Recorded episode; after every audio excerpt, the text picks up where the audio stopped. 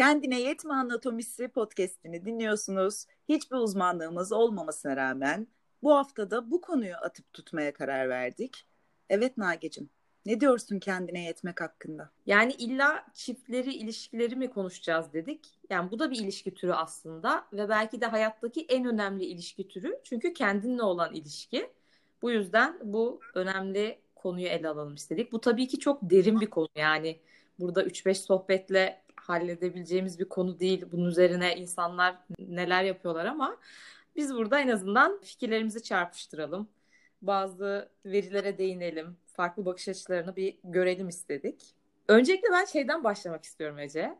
Yani ne yazık ki bu podcast ile ilgili ne konuşacağız diye bakınca bütün çağrışım yapan kelimelerin hepsi negatif. Yani ne yazık ki toplumumuzda hani hayatında biri olmaması, tek olmak yalnız olmaya eşitlenmiş. Halbuki yalnızlık kelimesinin anlamı daha farklı bir şey. Yani belki işte evliyken, hayatında biri varken kalabalıklar içinde de yalnız olabilirsin.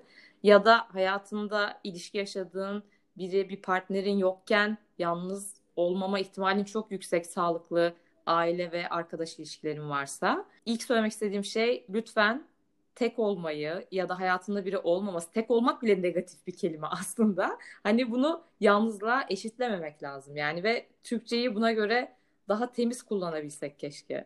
Bu yayını kaydetmeden önce hep şeyi konuştuk. Yani ne desek de bir ilişkisi olmama halinin kötü bir şey olmadığı anlamı çıksa. Ve bu kötü bir şey. Çünkü bunu tercih eden bir sürü insan var ya da tercih etmemesine rağmen şu an hayatında kimse olmayan bir sürü insan var. Neden bu negatif konumlandırılmış? Biraz bunu konuşalım istiyoruz. Evet, bir isyanımız var yani. Topluma bir isyanımız var. yani örneğin 35 yaşında bekar, mutlu bir kadın olabilirsiniz.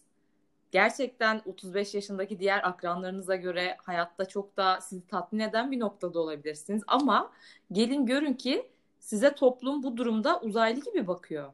E tabii bir an önce evlenmen lazım. Bu yaşına kadar iyi kalmışsın. 30'dan sonra evde kaldın ha. Yani çoluk çocuğa karışman lazım. Ya evet bu aslında çok daha genç yaşta başlıyor işte. Bizim kadınların prenses olarak yetiştirilmesiyle başlıyor. Sanki bir prense ihtiyaç duyuluyor ve e, bizi bir gün gelecek ve bir prens kurtaracak ve pembe parjurla evimize geçeceğiz oradan. Konut kredisi alarak 4 sene. Bunun hayaliyle yaşıyoruz işte. Büyük bir düğün, nikah şekerleri, ponçik, işte beyaz gelinlikler. Bunun sonucunda da tabii önceliğimiz olarak hani kariyer, eğitim, hayattaki duruşumuz, bakış açımızdan ziyade kiminle evlendiğimiz, ne zaman evlendiğimiz, nasıl evlendiğimiz e, ön sıralara çıkıyor. Bu arada direkt kadın konusundan girdik herhalde bu konuda bir işte isyanımız olduğu için ama ya bu iki taraf için de geçerli. Yani erkek de tabii ki hani bu konuda push edilmemeli. Gene harika plaza dilimden sana 3-5 e, kelime sarf edeceğim. Evet, bugünkü tutalım. plaza terimimiz push etmek.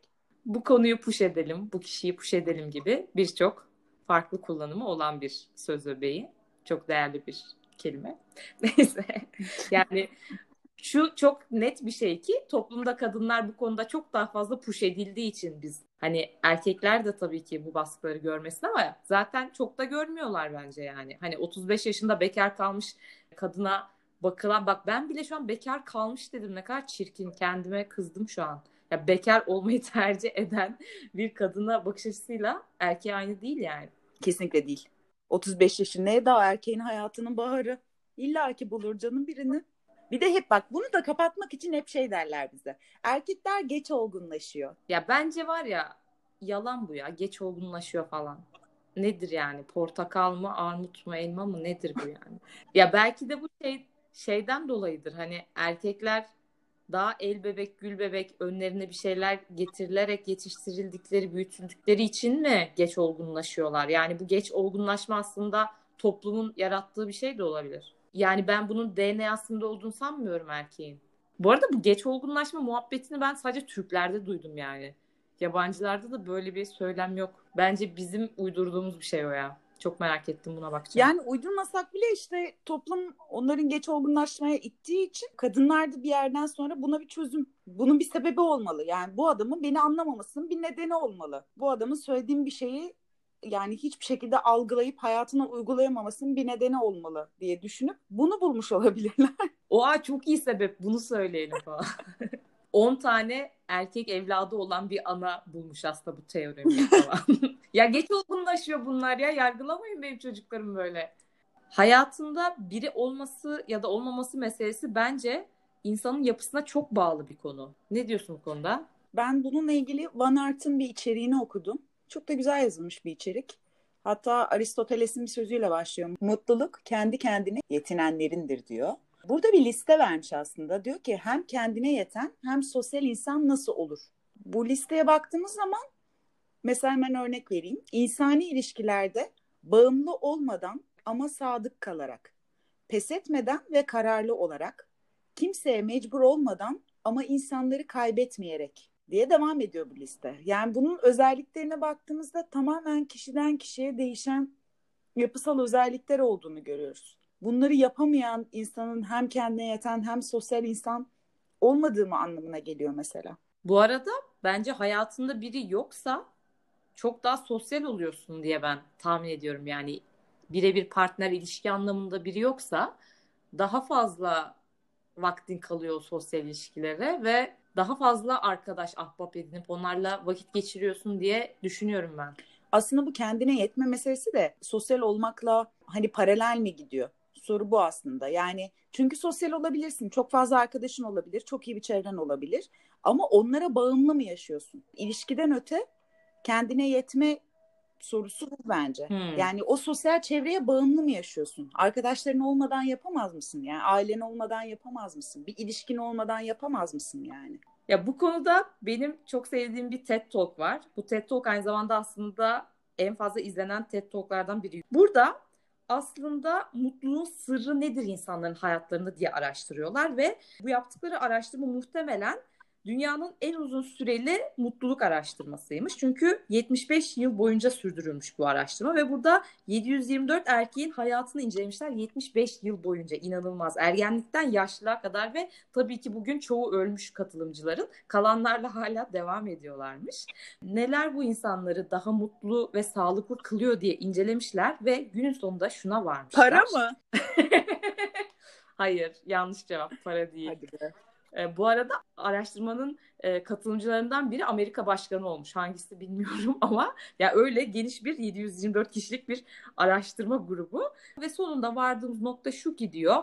İnsanları mutlu eden şey ne para, ne şöhret, ne lüks yaşamak vesaire. İyi ilişkiler bizi kesinlikle daha sağlıklı ve mutlu kılar diyor. Yani diyor ki senin hayatında belki evet bir partnerin olsun olmasın ama aile, arkadaşlar, toplumla daha böyle connected, daha böyle güven içinde bir ilişkin varsa daha uzun yaşıyormuşsun ve mutlu yaşıyormuşsun yani. Sahip olduğun arkadaşların sayısı kesinlikle değil. Bu yakın arkadaşlarının kalitesi belirliyor diyor bu hayat kaliteni. Mesela birçok çift inceledik diyor. Şiddetli geçimsizlik yaşayan evlilikler sürdürüyorlar ve e, boşanmamışlar bu insanlar beyin fonksiyonlarının gerilemesine kadar gerçekten hayatlarında negatif durumlarla karşılaşıyorlar diyor. Ee, ve şeyi öğrenmişler mesela 50 yaşındayken en tatminkar ilişkilere sahip olanlar 80'ine geldiklerinde en sağlıklı olan insanlar olmuşlar. Hafızan bile daha güçlü oluyormuş mesela bu yakın çevrenle güven e, çerçevesinde bir ilişkin varsa. Ya anlamlı ama hani beklediğimiz sonuç derler ya. Buradan şeyi çıkarabiliyor muyuz mesela? Çevremizde birçok insan var işte arkadaşlarımız, ailemizden ya da hayatımıza aldığımız insanlar.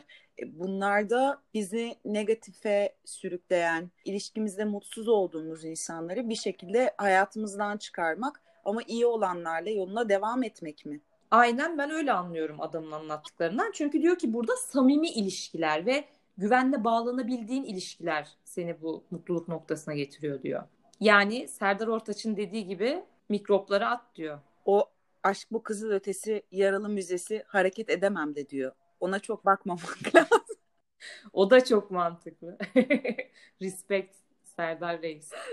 Ben bu şey noktasına takıldım. Hem kendine yeten hem sosyal insan nasıl olunur listesine takıldım. Kendini tanıyarak ve ne istediğini bilerek bir yaşam sürmeliyiz. Ben kendimi düşünüyorum. Kendimi artık tanıdığımı varsayıyorum ama tabii 10 yıl sonra ya ben hiç kendimi tanımayamamışım diyebileceğim şeyler yapar mıyım bilemiyorum.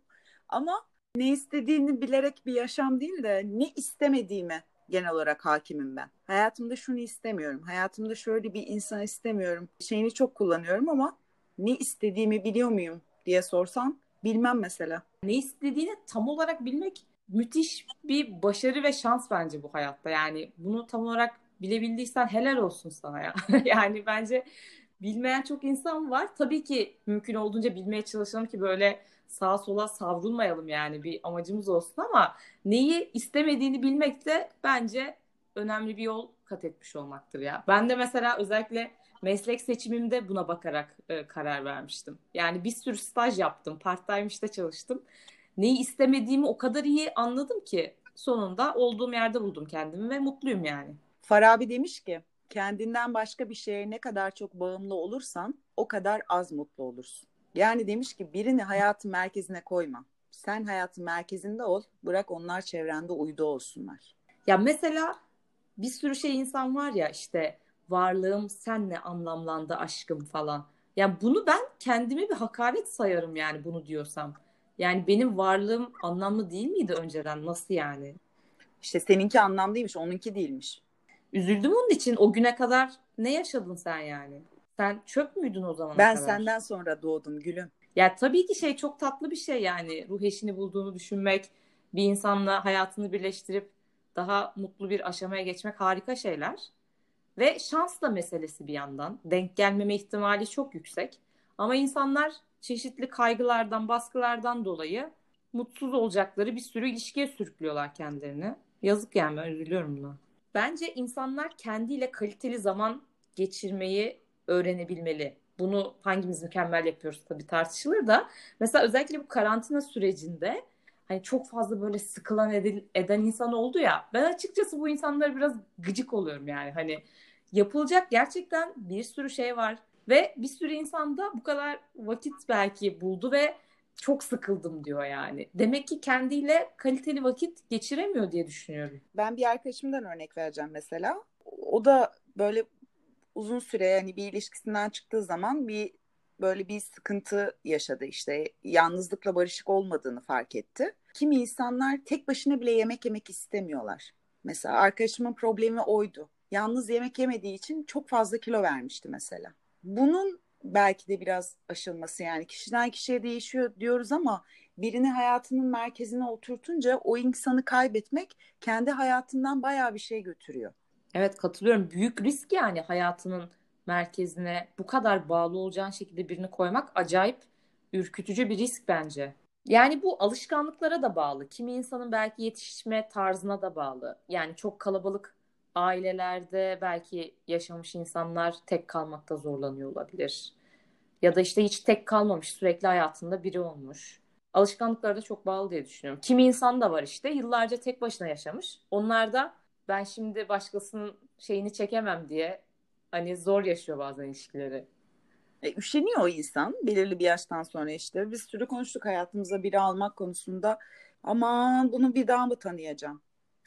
Birini baştan mı öğreneceğim? Neleri seviyormuş, ne yapıyormuş? Yani o heyecanım kaybettiğini düşünüyorum bazen yani. Birini tanıma heyecanını. Böyle bir heyecan vardı yani. Bir flört heyecanı vardır ya. Bir daha heyecan diyeceğim. Heyecan.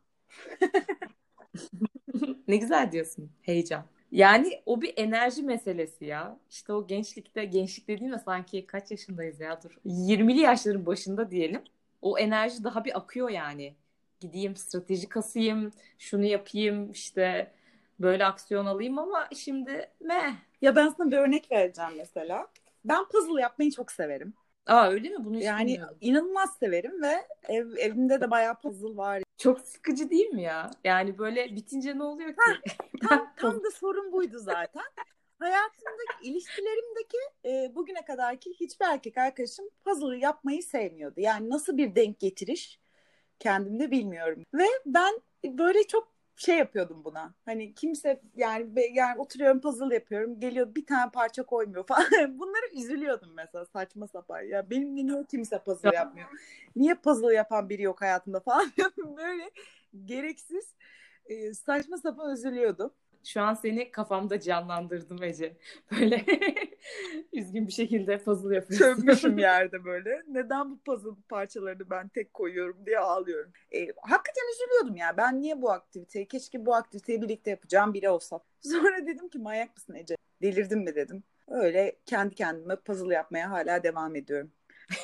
Yürü be evet. kardeşim. Demek ki gerek yokmuş kimseye. Bunun için üzülmek ilginçmiş. Öyle yaşadım saçma sapan bir tecrübe. Var mıdır çok sevdikleri bir şeyi hayatındaki kişiler sevmeyen? Bilmiyorum. Bu o hani puzzle saçma bir örnek olabilir ama daha böyle önemli konularda atıyorum. Seyahat etmeyi çok seviyorsun. Seyahat etmeyi çok sevmeyen biriyle yapabilir misin mesela? Doğru kişiye soruyorsun Ece soruyu. Oha. Hiç düşünmemiştim ben. Ben bir evet seyahat meraklısı olarak benim kadar meraklı olmayan biriyle birlikteyim. Yani şu ana kadar bir sıkıntı yaşamadık ama bakalım yani bakış açılarımız çok farklı ama seyahate. Yani benim için seyahatin hayatımdaki yeriyle onun için olan yeri acayip farklı. O yüzden nasıl olur bilmiyorum ama ortada buluşuyoruz şu ana kadar buluştuk. Puzzle konusunda gelip sana eşlik edesim geldi ama sonra puzzle yapmayı çok anlamsız bulduğumu hatırladım ve vazgeçtim bundan. kadar kötü. İşte herkes böyle dedi Nagi. Kimse benimle puzzle yapmadı. Buradan puzzle yapmayı seven. Yani ama yani... bir de şey dedim ya hani ay ne istediğimi bilmiyorum ama ne istemediğimi biliyorum falan dedim ya. Buradan puzzle yapmayı sevmeyen birini istemiyorum artık. Ama Ece bu toplumun bence yüzde seksenini istemiyorsun o zaman yani. o yüzden barıştım ben e, ilişkisi olmama konusunda kendime barışık bir insan. Evet doğru şey yapmışsın yani bence de. Yoksa puzzle'dan gitseydin çok daha çıkmaz bir yola girecektin. Yani. ya tabii ki böyle bir ikileme de hiç düşmedim yani. Puzzle mı hayatımdaki kişi mi falan gibi. bir sürü kavga etmişimdir puzzle yüzünden. Peki nasıl oluyor kavgalar? Ne diyorsun? Yani bir parça da koymadın be ya. Yemin ederim böyle diyorum. Şuraya çömüp de bir tane yerleştirmedim be diyorum. Sen yapıyorsun ya sevgilim yeter. Benim yapmama gerek yok. mu diyorlar. Yo yalandan oturan var işte. bir iki parçayla oynayan. ya bu arada onlar için de üzüldüm yani. Hani puzzle'ı sevmiyorsan kendini zorlamak da çok zor yani. Yok zor ya zor.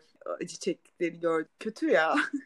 Keşke puzzle sevselerdi. Mesela bu şey için de geçer. Ben Lego falan da inanılmaz seviyorum mesela.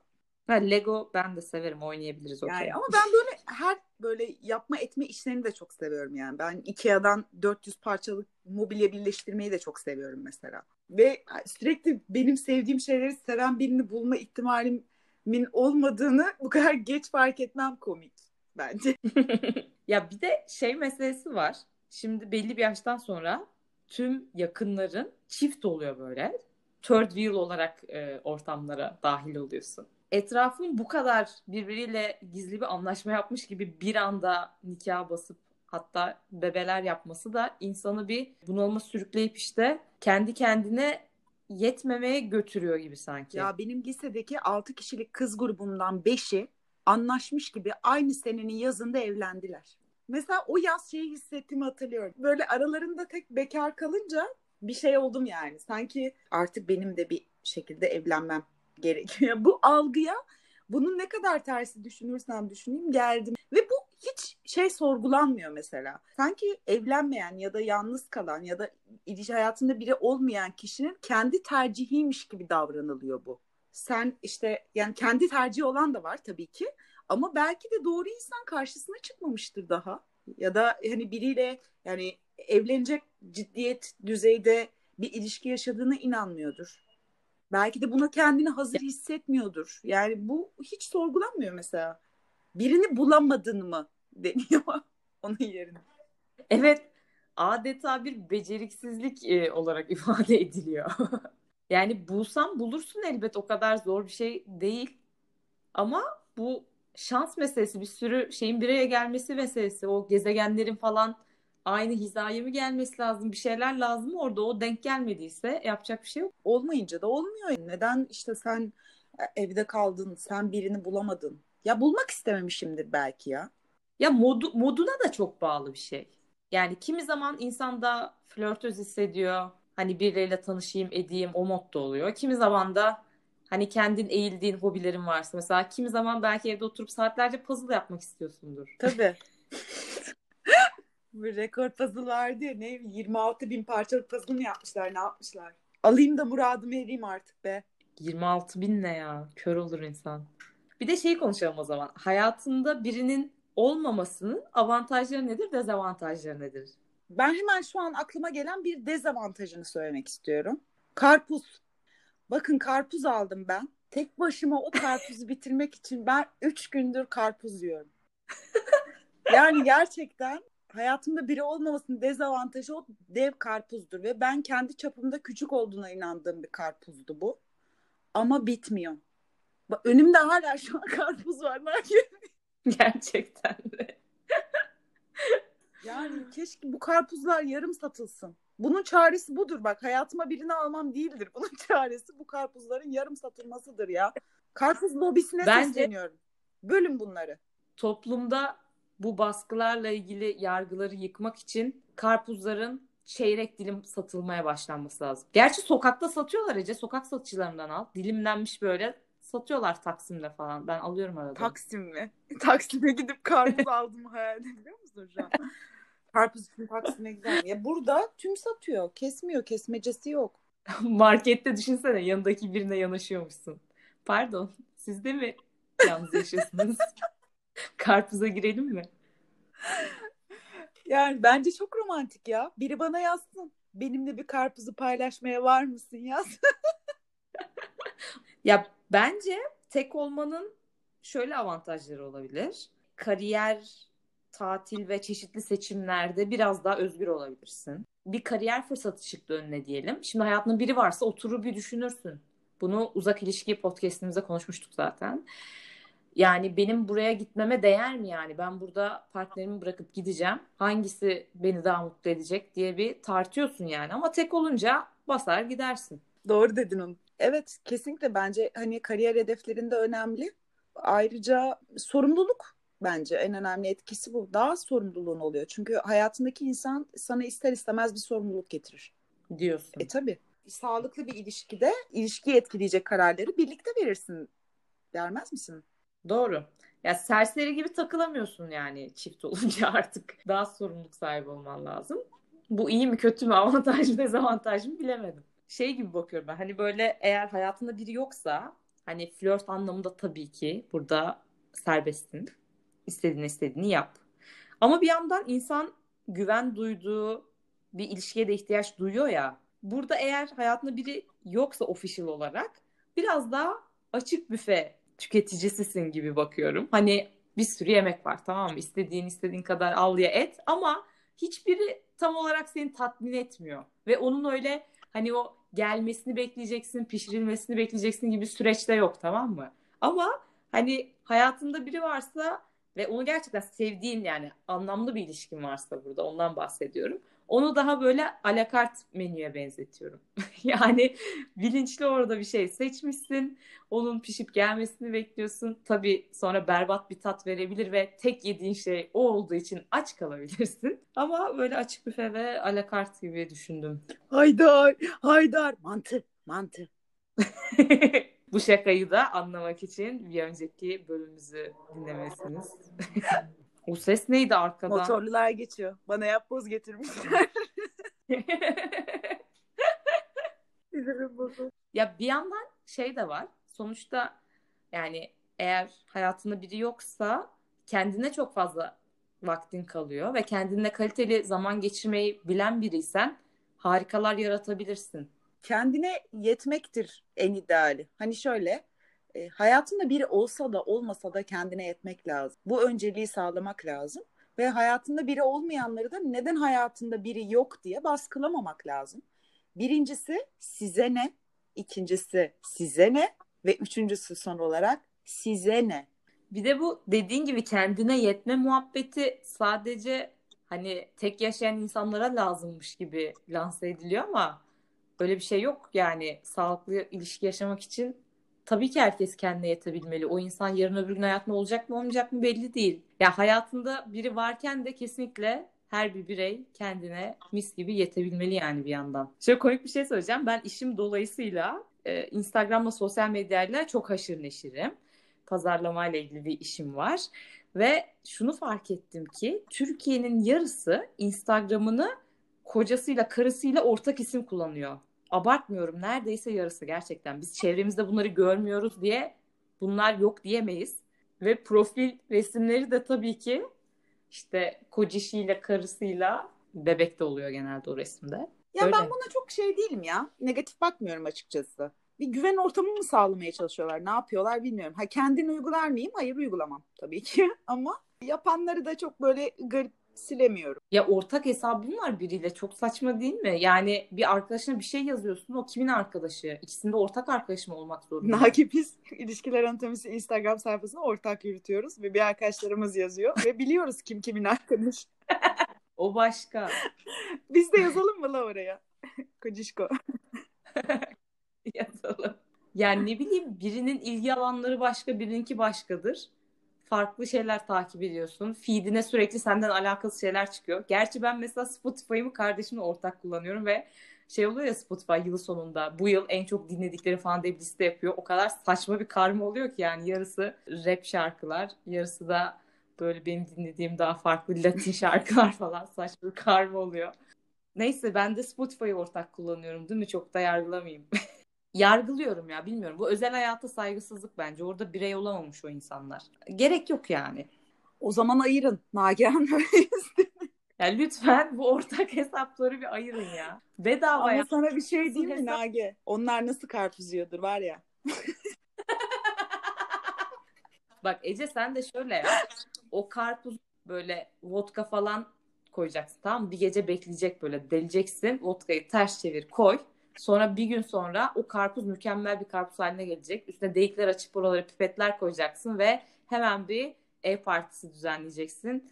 O karpuzu iki kişi yemek varken 10 kişi çok daha keyifli. Çok iyi oluyor gerçekten dene. Bir şey soracağım. Böyle karpuz diye sayfa açacağım. Katılımcılarla karpuz bölüyoruz. ya da bir yeni bir mating app hani adı karpuz. Çünkü bir karpuz paylaşılmak için vardır. Evet ya. Ay Allah'ım. Gözümden yaş. Karpuzun bundan haberi var mı? Karpuzun bir umurunda mı toplum, acaba? Toplumsal yaraya konu olduğunu farkında mı karpuzlar acaba?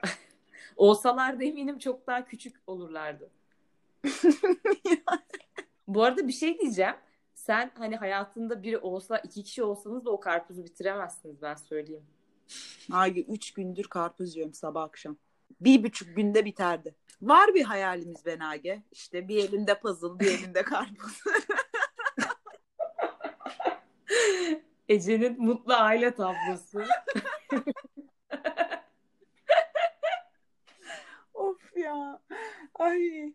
Hadi artık bitirelim Ama... hadi. Karpuz yiyeceğim daha.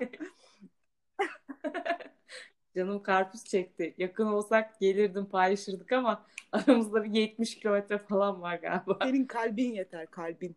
Bak iyi, iyi ilişkiler yeah. derken bunu kastediyorlar. Nage benim 21 yıllık arkadaşım. Okay. Bunu da bunu da buraya koyayım. Bu da burada dursun. O zaman bir bölümün daha sonuna geldik. Vallahi geldik ya. Umarım beğenmişsinizdir. Bizi takip etmeye, dinlemeye devam. Siz dinleyince biz mutlu oluyoruz. Hakikaten oluyoruz yani. Bizi bayağı dinleyen var ama follow az ediyorsunuz ya. O follow'a da basın olur mu? Hem Apple'dan, Apple Podcast'lar app'inden hem de Spotify'dan bizi takip ederseniz çok mutlu oluruz. Bir sonraki bölümde kendine yetme anatomisinin gerçek kesit versiyonunu yapacağız ve bu konuda çok başarılı bir konumuz olacak bizlerle. Deneyimlerini, hikayelerini paylaşacağız. Öbür bölümümüzde iple çekiyoruz. O zaman görüşmek üzere. Hoşçakalın.